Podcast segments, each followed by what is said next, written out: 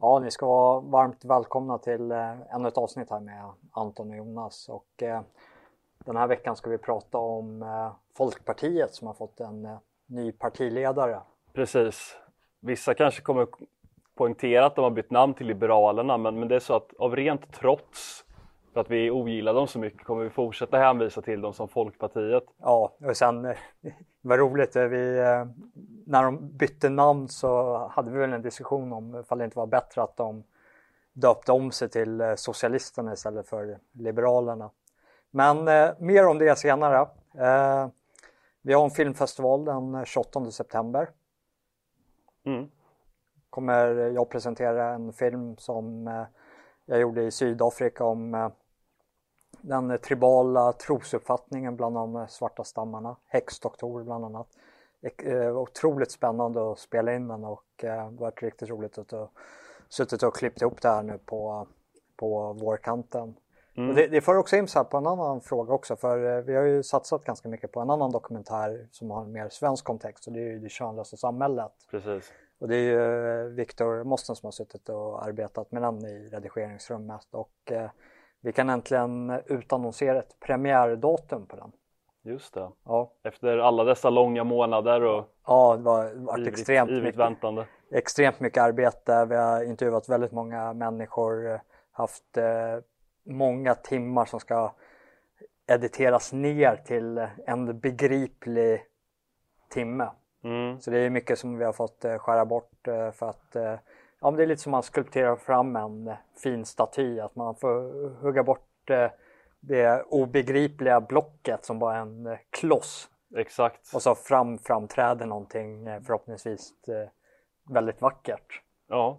som Var, folk kan beundra. var, det något, var det något som var, det brukar heta när man typ skriver uppsatser och böcker och sånt där att kill your darlings. Ja, Man får här, skära bort idéer som gör att saker och ting liksom, att, som får det att svämma över. ja. Var det, var det något som ni var tvungna att klippa bort som liksom kändes lite i hjärtat eller kändes det som att ni bara städade bort det härskna fettet? Nej, det var, det var mycket att städa bort det här skafettnet faktiskt. Eh, Det, det var några så här kill your darling, men det är det alltid. Men då är det oftast att eh, de här kill your darlings i det här sammanhanget är att om man tar med det så öppnar det är som att man öppnar en ny sten. Att vi har ämnet där, undersökande studie som vi tar utgångspunkt från eh, för skolan över hur de försöker implementera någon form av genuspedagogik över att eliminera könsskillnader. Och så börjar man lyfta en annan sten som eh, när vi till exempel intervjuade eh, överläkare David Eberhardt som började prata om eh, eh unga barn i yngre tonåren som genomgår könsoperationer. Mm. Det är, liksom, det, det är en följetong, det, det hör samman men det, det är ett så pass stort ämne i sig självt. Så där var vi tvungna att göra vissa avvägningar över, okej, om vi lyfter den här stenen, hur eh, mycket mer måste vi gräva där för att inte det bara ska kännas som en avstickare som väcker en nyfikenhet hos publiken och så undersöker man inte det mer. Så, Det- så där, där var det faktiskt ganska mycket, mycket arbete med, med att få en kontinuerlig röd tråd som håller sig fast i det som vi vill förmedla och gå in på. Ja, jag tyckte ni gjorde ett bra jobb där. Det, det hade blivit, skulle ni gått in på könsbytar och sånt Ja. där, det, det känns som att För- då, hade, då, hade, då hade det svämmat över verkligen. Ja, och det, det, det var verkligen en kill, en kill your darling för Eberhardt hade väldigt mycket information på, på ämnet. Så vi får se, vi kanske släpper en eh, Directors Cut efter. Eh, men ja, Anton här bredvid, han tillhör ju en av eh, få som faktiskt har sett eh, beta-versionen då som ligger bakom kulisserna. Som, Mm. vi, har, har lite twistar och twerks på det kvar. Datumet för premiären är satt till sista lördagen i augusti. Så folk njuta av semestern och så får de komma tillbaka från semestern och avnjuta en ny dokumentärfilm. Ja, ja, men ni har gjort ett bra jobb. Ja, Jag ja kan men, garantera att ni kommer bli nöjda. tack. Eh, det ryktas även om att du kommer vara mer involverad i det nästkommande dokumentärsprojektet vi har här på kanalen. Mm, just det. Nu, nu kanske vi tar lite händelserna i förväg men eh, Det finns en skiss. det finns en skiss och eh, den här skissen har funnits väldigt, väldigt länge. Eh, ifall det var 2014 så hade jag börjat med en annan dokumentärfilm. Som, 2014. Ja, Oj, vi, vill vi, man ens höra det här? Eh, jag, arbetar med en ganska, ganska duktigt team eh, eh som arbetar professionellt på bland annat SVT och med, med dem. Och eh, vi började filma på eh, biblioteket eh, borta vid, vad heter det, som har stora arkivet vid Humlegården. Kungliga biblioteket? Ja, Kungliga biblioteket. Vid journalarkiven där på gamla tidningar och tog fram gamla debattartiklar som David Schwartz hade skrivit på 70-talet inför varför Sverige införde eller vad var det som möjliggjorde för att Sverige skulle bli en mångkultur? Mm. Inte bara i praktiken men också liksom i teorin över hur man kunde ändra strukturerna och nu har vi fått in den i den svenska grundlagen. Så den övergripande frågan är, ja, men, hur blev Sverige en eh, mångkultur? Precis, vad, och, vad är det för processer som ligger bakom? Ja. Vad är det för människor som har varit inblandade? Saker och ting händer ju inte bara liksom ur, ett, ur ett vakuum utan det händer ju för att det finns aktörer, för att det finns en tidsanda, för att det finns processer ja. som, som får det att hända. Och eh, nu är det här kamerateamet då med ombord igen på Palestra Media. Vi har plockat fram våra gamla filmmaterial som man kommer nu, nu har vi inte börjat spela in, vi måste liksom få in eh, medel för att börja kunna spela in det här sen. Men också, men då kommer ju filmen börja med en, eh, vad blir det, sex år yngre Jonas som inleder i arkivletande i Kungliga biblioteket och så får ju du och jag ta vid det här då, i, i nutid som narratörer och föra, föra historien vidare in i, in i framtiden. Mm. Ja, det är ju värt att se. Ja, men eh, som sagt, det, det här var bara ett litet försnack. Eh, det återstår mycket att göra. Och, eh, eh vill ni stödja oss i vårt arbete? Vi, eh, vi är helt beroende av era frivilliga donationer. Så, och eh, vi har en helt ny donationssida på palestramedia.com och där kan ni också läsa om dels det könlösa samhället Eh, som vi kommer ha premiär nu eh, sista helgen i augusti. Ni kan läsa mer om filmfestivalen som är eh, sista helgen i september.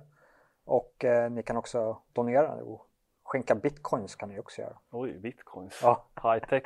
Det skulle jag aldrig klara kan jag säga. Ja. Men ska vi, ska vi, ska vi köra? Nu kör vi. Ja, vi kör. Ja. Vi fick en fråga som du... Ja, just det. Ska vi börja i den änden? Ja, ska vi börja i den änden? Ja, innan, innan vi börjar prata om eh, partiledarbytet i Liberalerna så eh, det är jätteroligt om när eh, ni deltar i eh, interaktivt med oss här, lyfter eh, frågeställningar som ni vill att vi ska ta upp och eh, eller fall ni har eh, reflektioner på, på det vi har tagit upp och kanske har en egen tagning på någonting som ni vill eh, stöta och blöta med oss så är ni varmt välkomna att göra det antingen i kommentarsfältet eller gå in på palesiamedia.com och skriva i kontaktformuläret där på sidan.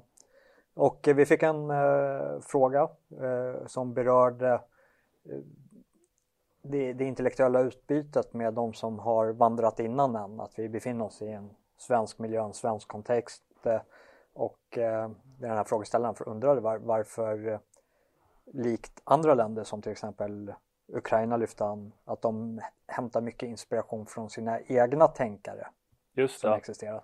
Varför ser man inte den svenska nationella rörelsen eller inom det svenska politiska etablissemanget i sin helhet? Alltså får vi även tala mainstream så lyser ju det med eh, de intellektuella förebilderna lyser med sin frånvaro när de kommer från den egna svenska miljön. Mm, och vi har ju några det. svenska tänkare som man lyfter fram då varav den som kanske är oss närmast är ju Rudolf Kjellén. Precis, det stämmer. Ja, ju... och, med, och med oss närmast som är den Sverigevänliga rörelsen. Eh, mig personligen så har jag faktiskt inte eh, så, så jättestarka intryck av honom. Men. Nej, det har inte jag heller egentligen. Jag, jag, jag faktiskt alltså den, det är väl en sån här frågeställning som faktiskt ja. är intressant därför att den berör en själv på ett personligt plan. Jag menar, jag, jag har inte haft något jätteutbyte egentligen någonsin kanske av svenska tänkare. Nej. Men det... vad, vad tror du att det beror på? För det är ju lite det som är kärnan liksom.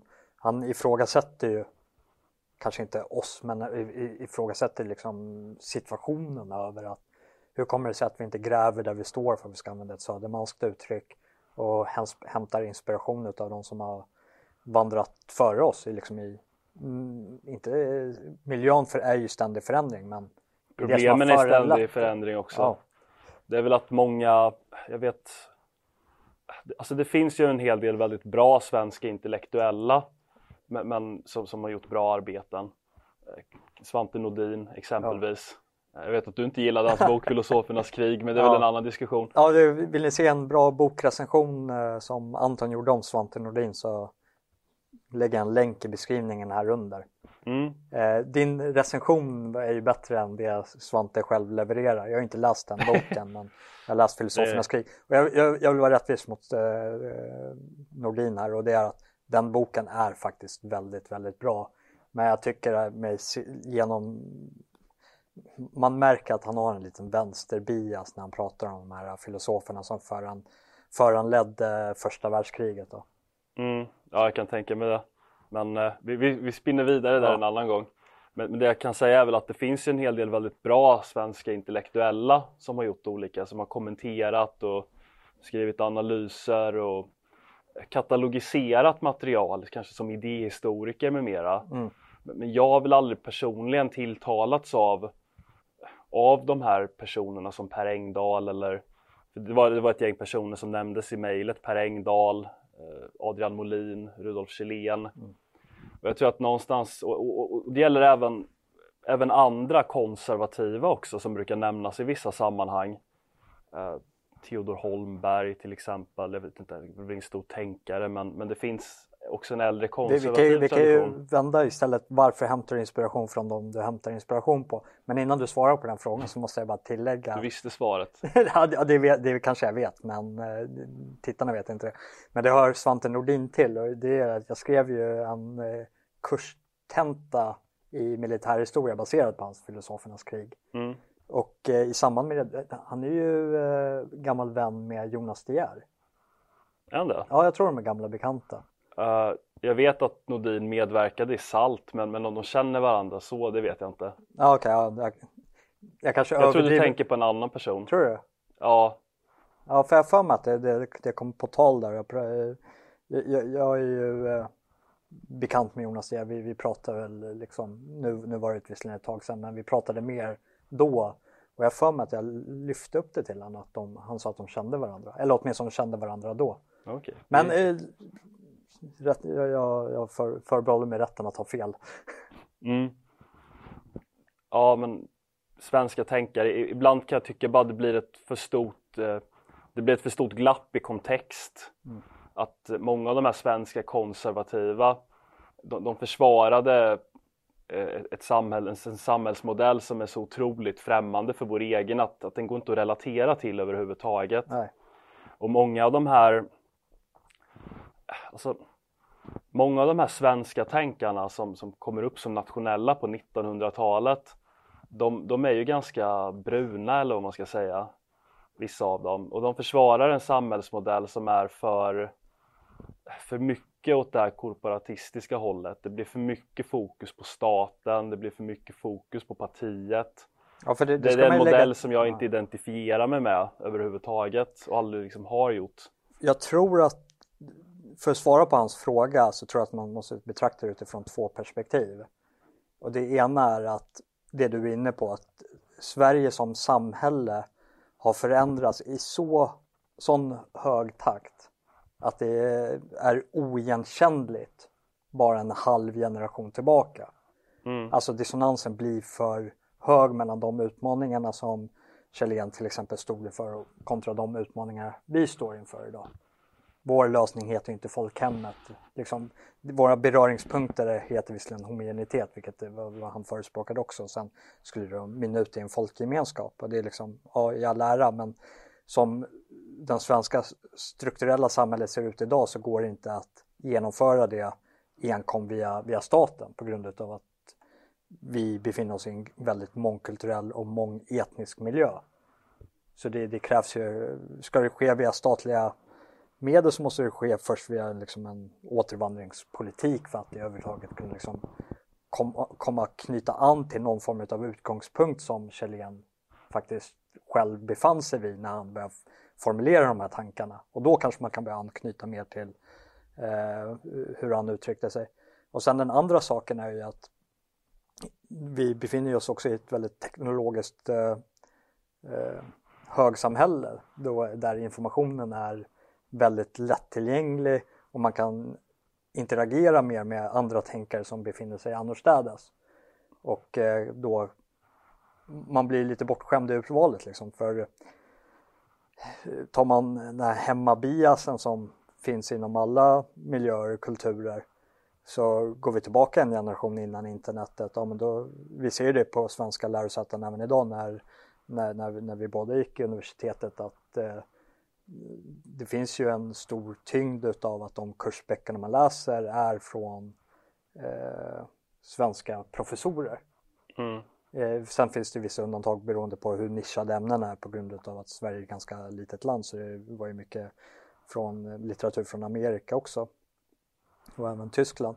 Men eh, tar man då, bort eh, internetet från ekvationen och den smidiga informationsspridningen ja då blir det ju också en större emfas på de egna tänkarna och de som producerar eget material i den egna miljön som vi befinner oss i. Mm, absolut, det, det blir nog något åt det hållet men sen någonstans handlar det väl om att när man vill ha intellektuell inspiration så mm. går man ju till de bästa. Man går till de som kan erbjuda någonting, som har någonting att säga om det som man, som man bekymrar sig över eller vill veta mer om. Ja men får, får vi prata, ta, koppla in Jung här för att fortsätta med att ha en icke-svensk tänkare. Nej men alltså frågan, för jag ska ta andemeningen från frågan, nu kanske jag läser in alldeles för mycket i det för han skrev inte riktigt så. Men det är att man återknyter också till eh, det jungianska begreppet utav folksjälen Okej, okay. ja det kanske, blir, det kanske blir lite flummigt. Ja, det, kanske, men eh, det kan ju finnas att eh, att eh, du är närmare en svensk tänkare på grund av att du är svensk själv. Och eh, eh,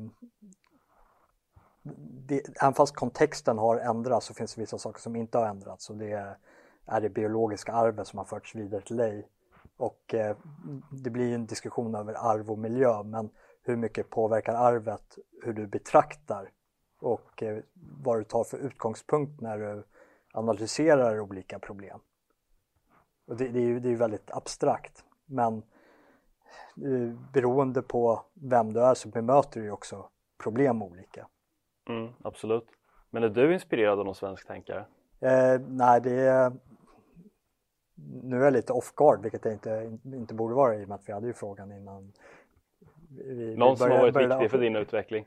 Ja, faktiskt. Jag skulle väl lyfta upp några professorer på, på mitt egna lärosäte för att fortsätta på spåret över att ja, man, man läser eh, oftast eh, vad, vad våra egna professorer har producerat, speciellt när de håller i sina egna kurser som baseras i stor del på deras, egna, eh, deras egen litteratur, bara på det blir kurslitteraturen. Eh, så mycket av eh, hur jag betraktar det politiska utifrån när man, när man äh, ska analysera staters agerande utifrån intressen och identiteter är hämtat från äh, ja, nutida professorer som jag har studerat hos som jag tycker har varit väldigt eh, äh, skärpta och intellektuellt hedliga när de har liksom förmedlat de här analysverktygen. Mm, alltså, jag kan väl säga så här för att avsluta lite att det finns några, jag vet inte om man ska säga tänkare men de här traditionella som nämndes i mejlet vi fick, Molin och Kjellén och gänget, de har väl aldrig betytt något särskilt för mig för jag har alltid uppfattat att de, alldeles oavsett vilka problem Sverige står inför idag, så de ofta förespråkat modeller som politiska modeller som jag inte hade sympatiserat med. Mm. Och det är lika, alltså, antingen för att de är för korporativistiska, för auktoritära eller som här gamla tiders konservativa för att de förespråkar för reaktionära samhällsmodeller. Ja, men du, du, hade, du hade kanske förespråkat dem om du hade levt under den tids... Ja, men det är ju, fångats det är ju, av tidsandan. Det är ju kontrafaktiskt liksom, att nu har det inte varit så.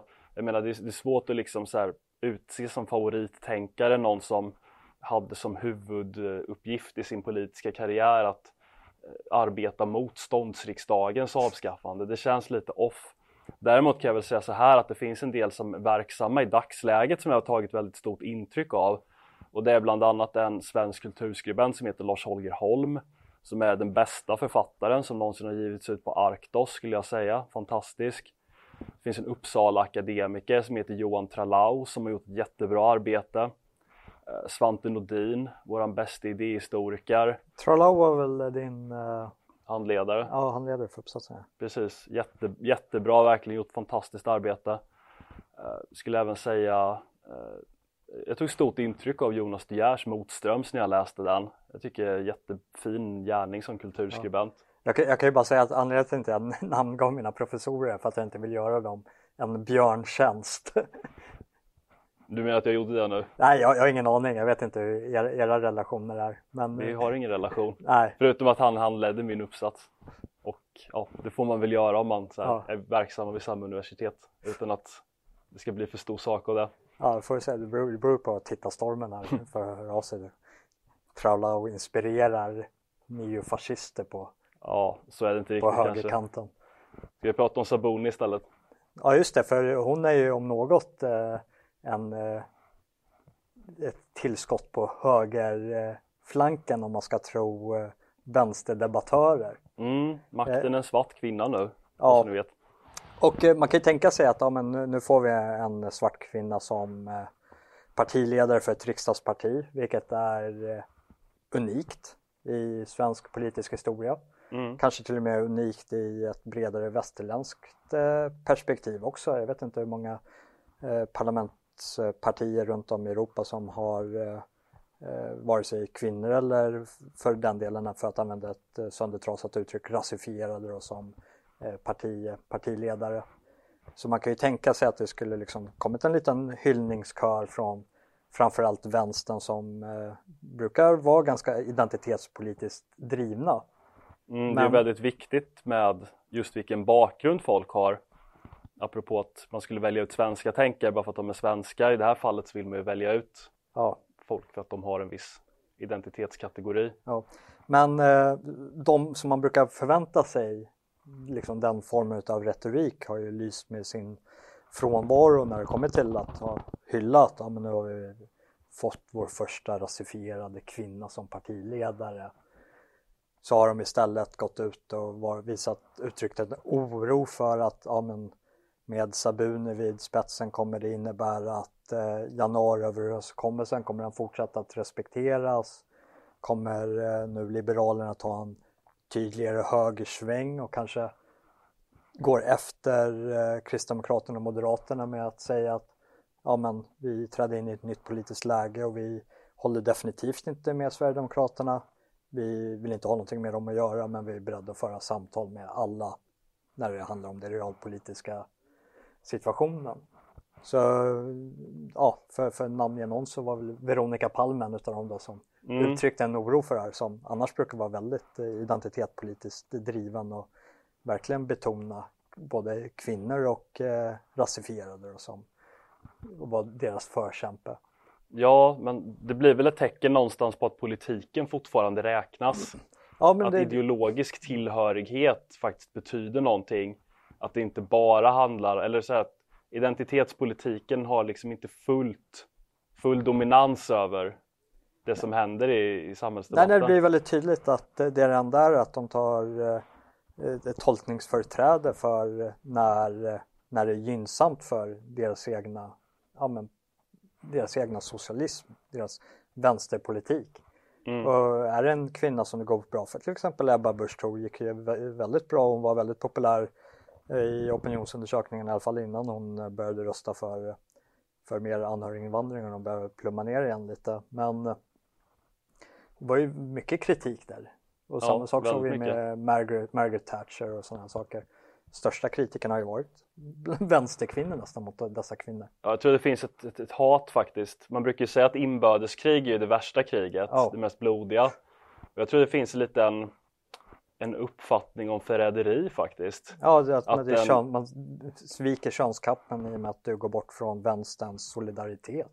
Ja, precis. Det finns nog också en uppfattning eller snarast en förväntan på att en svart kvinna ska inte vara höger Nej. utan hon ska, hon ska vara vänster. Ja, klä sig i offerrollen som kommer med att vara svart och att vara kvinna.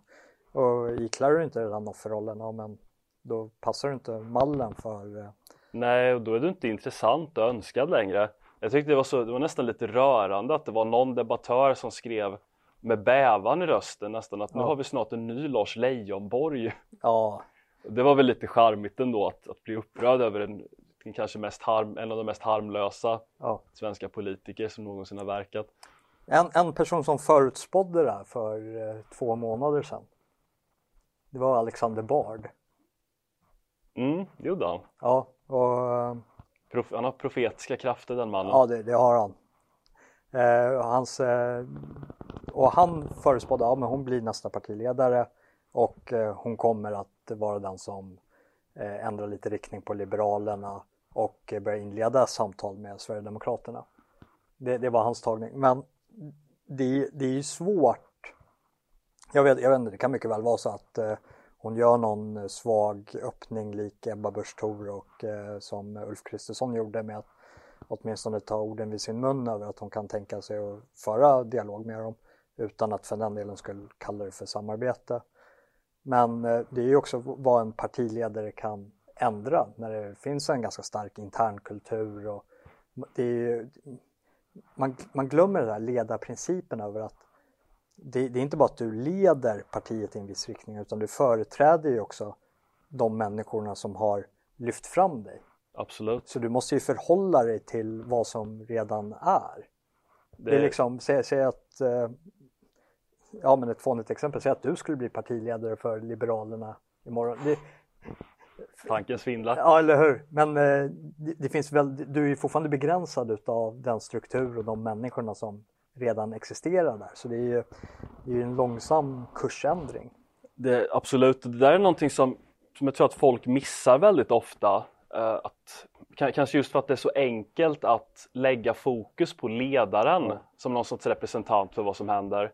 Det är som ibland när man hör medierapportering när det gäller olika diktatorer och sånt där så, så brukar det ofta heta att vi måste få bort Saddam Hussein, ja. vi måste få bort Gaddafi, vi måste få bort Assad som att det var hans person mm. som det samhällets eh, eller den styrande klassens värderingar stod och föll med.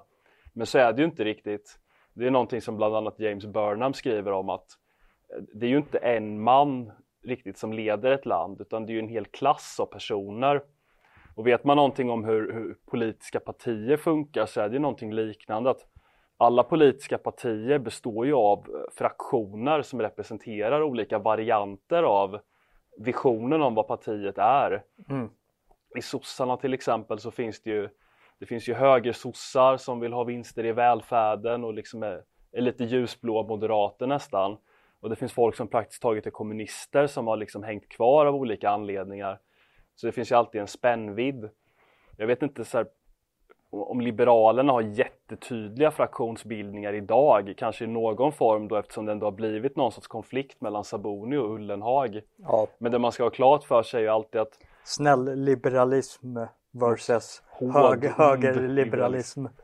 Men, men det som är i alla fall är att alldeles oavsett en partiledare har inte full, full makt att införa allt som han eller hon vill ja. göra utan det finns alltid andra intressen och organiserade grupper inom partiet som kommer sätta käppar ja. i hjulet. Det är lite intressant för att återknyta till Veronica Palm och identitetspolitiken att i valet mellan en svart kvinna och en vit heterosexuell medelålders man så valde den vita heterosexuella medelålders mannen. Ja, jo men jag vet Fria Tider har ju haft en annons ute. Ja. Det har stått liberal, rösta Ullenhag. Ja. Och jag vet att folk har ju tagit det där bokstavligt och liksom bara va? Fria tider för Ullenhag? Men det är ju självklart en satir för ja. jag menar det är ju en interiör från min tonårstid. Jag menar Fredrik Reinfeldt tillträdde 2006. Då gick jag i högstadiet. Mm. Jag minns jag satt med några kompisar och drack bärs och följde valresultatet för jag tyckte det var kul med politik redan på den tiden. Och sen alltså under hela min uppväxt mer eller mindre eller under många år, min, min, mina tonårsår liksom så jag har nästan dagligen sett Ullenhag komma upp på tvn och intyga att 600 000 invandrare går till jobbet varje vecka. Mm. Och, och liksom bara köra de där flosklerna. Och sen när regeringen Reinfeldt avträdde eh, och försvann så var Ullenhag helt plötsligt borta. Han stod inte där längre utan han hade blivit ambassadör i Jordanien innan mm. de riktigt visste vad som hade hänt.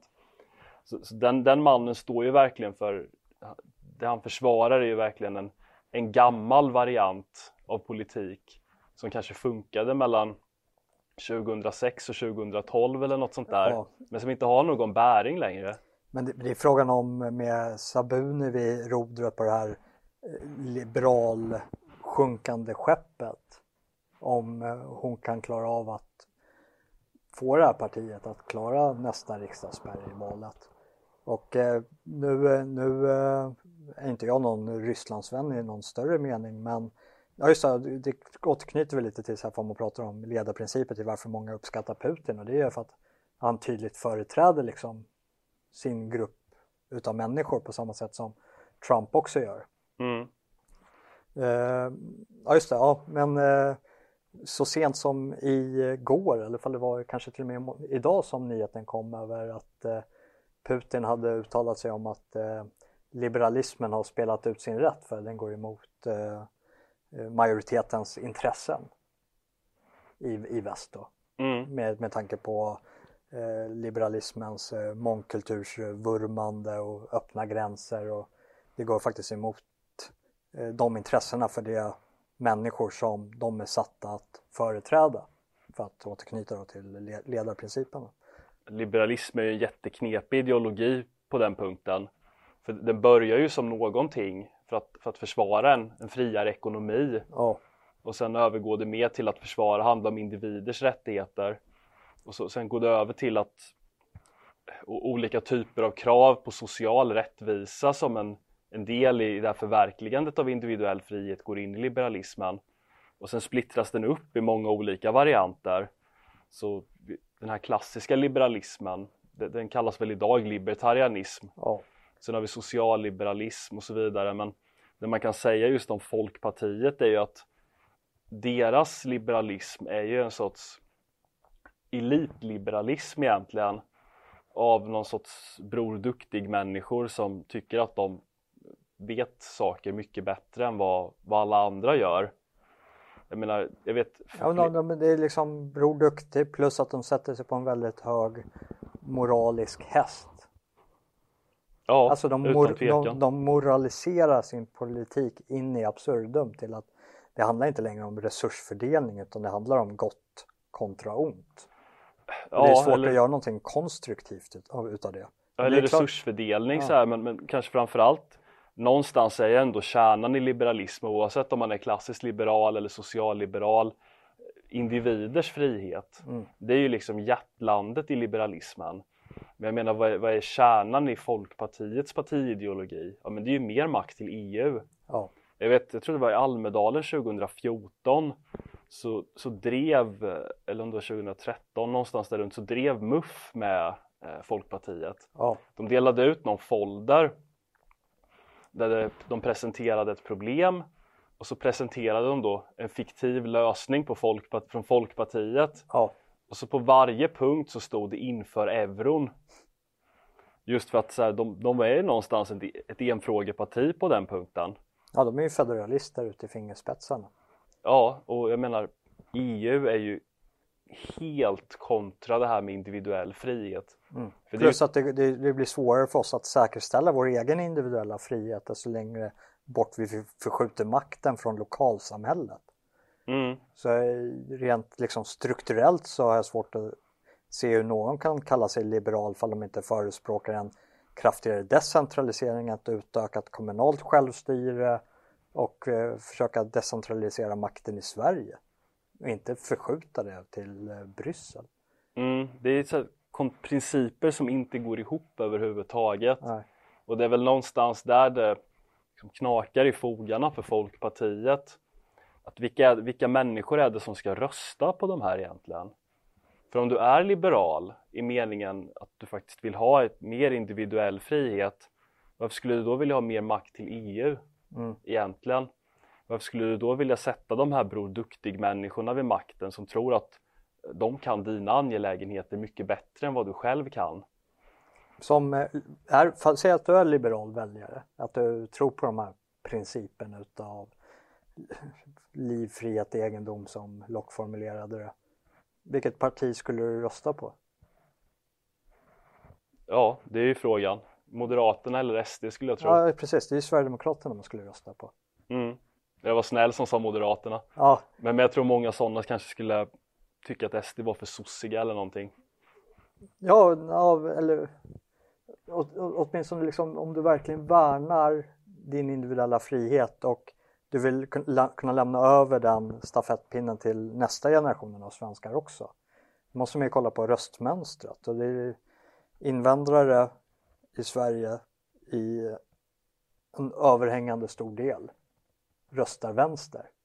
Och de röstar inte bara vänster utan invandrare röstar också för mer invandring. Alltså vi hamnar i ett mer kollektivistiskt rovdjurspolitiskt klimat där man röstar för att tillskansa sig resurser på bekostnad av en annan demografisk gruppering på den här samma geografiska ytan som vi delar.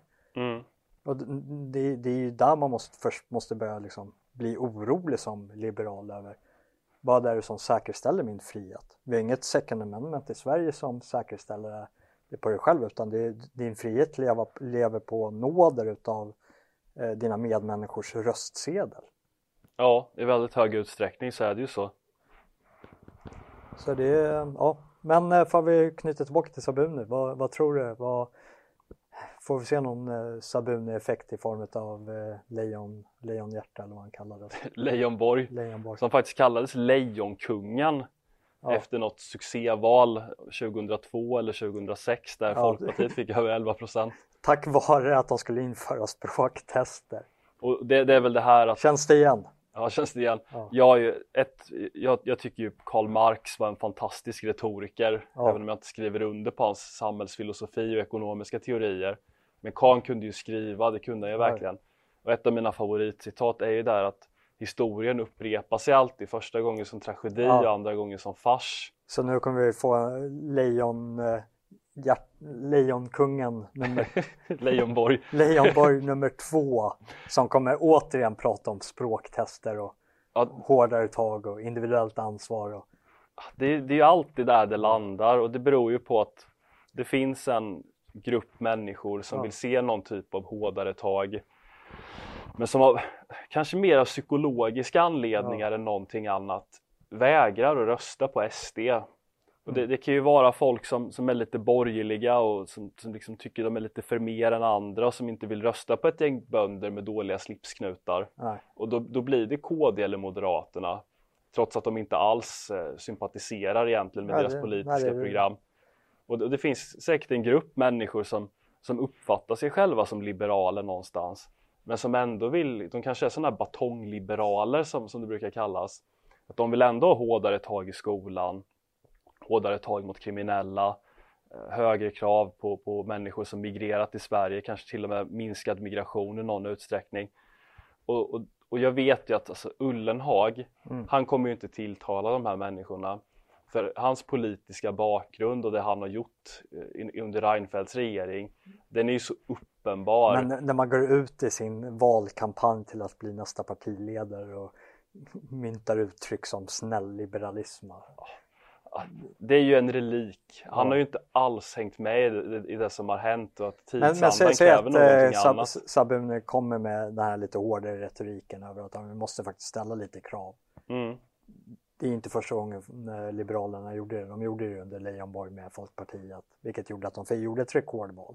Ja, Så det, frågan ställs ju liksom hur kort är minnet på, jättekort. ja, det är liksom hur, hur lätt låter man sig luras om och om igen? Alltså uppriktigt sagt att man låter sig luras för att man vill bli lurad, Mm. skulle jag säga. Att det finns fortfarande människor, jag vet inte hur många de är, som vill höra det här från partiledare för KD, för Folkpartiet eller vad det nu gäller. Därför att de vill av olika anledningar inte eh, migrera till SD. Nej. Av, av vilken anledning den må vara, att man, man tycker de är för sunkiga, för bonniga, för radikala. Att man bara inte klarar av att liksom rösta på ett nationalistiskt parti. Ja, jag håller med dig och det som återstår att se i närtid är ju hur mycket av SD som gravitationskraft får de här andra partierna att förhålla sig till SD. Och i dagsläget så har det ju eh, kommit till en kanske ett retoriskt förhållningssätt. Till exempel med, med Ebba Busch Thor och Kristdemokraterna. Men det har ju inte visat sig i realpolitiken än. Nej, det har inte Utan gjort det. de säger en sak som eh, anspelar på SD-politik men fortsätter att rösta på, på ett gammalt hedligt traditionellt eh, värdegrundscertifierat sätt. Mm. Jag tror jag sagt det i något annat poddavsnitt men nå- något som jag tog intryck av det var någon av de här svarta ledarna i USA. Jag tror det var, här, jag tror det var Jesse Jackson. Det kan ha varit Al Sharpton. Jag kommer inte ihåg vilken det var. men, men som sa att han föredrog republikaner framför demokrater. Mm. Och, och, han kallade eh, de, republikanerna för vargar och, och demokraterna för rävar. Ja. Därför att republikanerna sa vad de tyckte i Mm. förhållande till han, den gruppen han företrädde, de svarta då. Så, så han, var, det var liksom, det var, det var, han var på det klara med vad de ville. Ja. Men demokraterna sa en sak och sen gjorde de något helt annat när det faktiskt kom till kritan. Mm. Och det, det är ju precis det som är fallet med människor som Ebba Busch Thor till exempel. Eller, eller Ulf Kristersson under en Ja. valkampanj eller Jan Björklund eller Lars Leijonborg. Eller vem det nu kan vara. att eh, De blåser folk helt enkelt. Det, jag tycker liknelsen håller för eh, våra högerpartier är i eh, direkt spegelbild till demokraterna i Amerika. Mm. Det är ju så här när eh, förra, förra amerikanska presidentvalet så var väl i princip eh, alla partier, även SD. Som SD tog väl inte ställning för Clinton och Demokraterna men de tog definitivt inte ställning för Republikanerna och Trump. Nej, verkligen inte. Vi, vi har ju våran vän Kristoffer Dullner som arbetar som budgetchef på SD på den här tiden. Och han gick till eh, riksdagskansliet med eh, maga-kepsen Mm, och blev ombedd utav eh, via ombud från Jimmy Åkesson för Åkesson är väl, har väl inte riktigt den konfliktbenägenheten själv att eh, när man har inte på den där kepsen här. Ja, jag vet att det var folk i riksdagsgruppen som Ja. uttryckligt tog ställning för Hillary, Hillary Clinton. Ja. Så där har vi det, svensk, svensk politik i ett nötskal liksom. Våra höger ytterpartier är i linje med kanske någon högerfalang inom det demokratiska partiet i Amerika. Mm. Men- det jag tycker är bra är väl att, eller det, jag kan säga det, först det jag tycker är tragiskt eller farsartat beroende på hur man vill se på det. Mm. Det är att det här har vi sett så många gånger förut. Att det, det kommer upp någon etablissemangspolitiker som har varit med om att göra allt det här eh, och så lovar de bot och bättring i form av hårdare tag och, och, och kanske liksom lägger ut en trevare om att de kan tänka sig att samarbeta med SD. Ja. Men sen kommer absolut ingenting att hända. Och, och eftersom det fortfarande finns så många människor som vill höra det här budskapet eh, fortfarande så, så kommer det kan, jag, jag tror att det kommer jag tror inte att det skulle ha blivit en bra effekt för Folkpartiet med Ullenhag. Jag tror att han, är för, han tillhör en svunnen tid på den punkten. Men jag tror att det finns många som vill höra det som Sabuni kommer att säga och att det kommer ge en bättre effekt därför. Det jag tycker är bra däremot, det är väl faktiskt att eh, det, det är så många nu inom etablissemanget som känner av tidsandan och känner att de måste säga de här sakerna. Att de måste appellera till de här väljarna, de måste komma med de här löftena. Även om de inte har den minsta avsikt att hålla dem så har de ändå lite kniven mot strupen att ställa ut dem till att börja med. Man kommer inte undan med att vara någon sorts snäll liberal längre. Nej, alltså fördelen är ju ifall vi, ifall vi förmår att förändra samhällsdiskursen över att det är faktiskt acceptabelt att prata om de problem vi har. Så kanske nästa steg är att vi kan prata om dem med riktiga aktörer och liksom komma fram till riktiga lösningar också. Men eh, det är ju en bit kvar fram till dess. Mm, definitivt. Ja, någon eh, avslutande reflektion där på Sabuni? Välkommen till makten. Ja, eller? Och grattis till fortsatt eh, riksdagsinträde för jag tror att jag tror de klarar spärren med samma gamla hedliga Leijonborg-retorik. ja, det tror jag också. ja, vi syns till eh, nästa, nästa lördag. Tack så mycket för att ni lyssnade.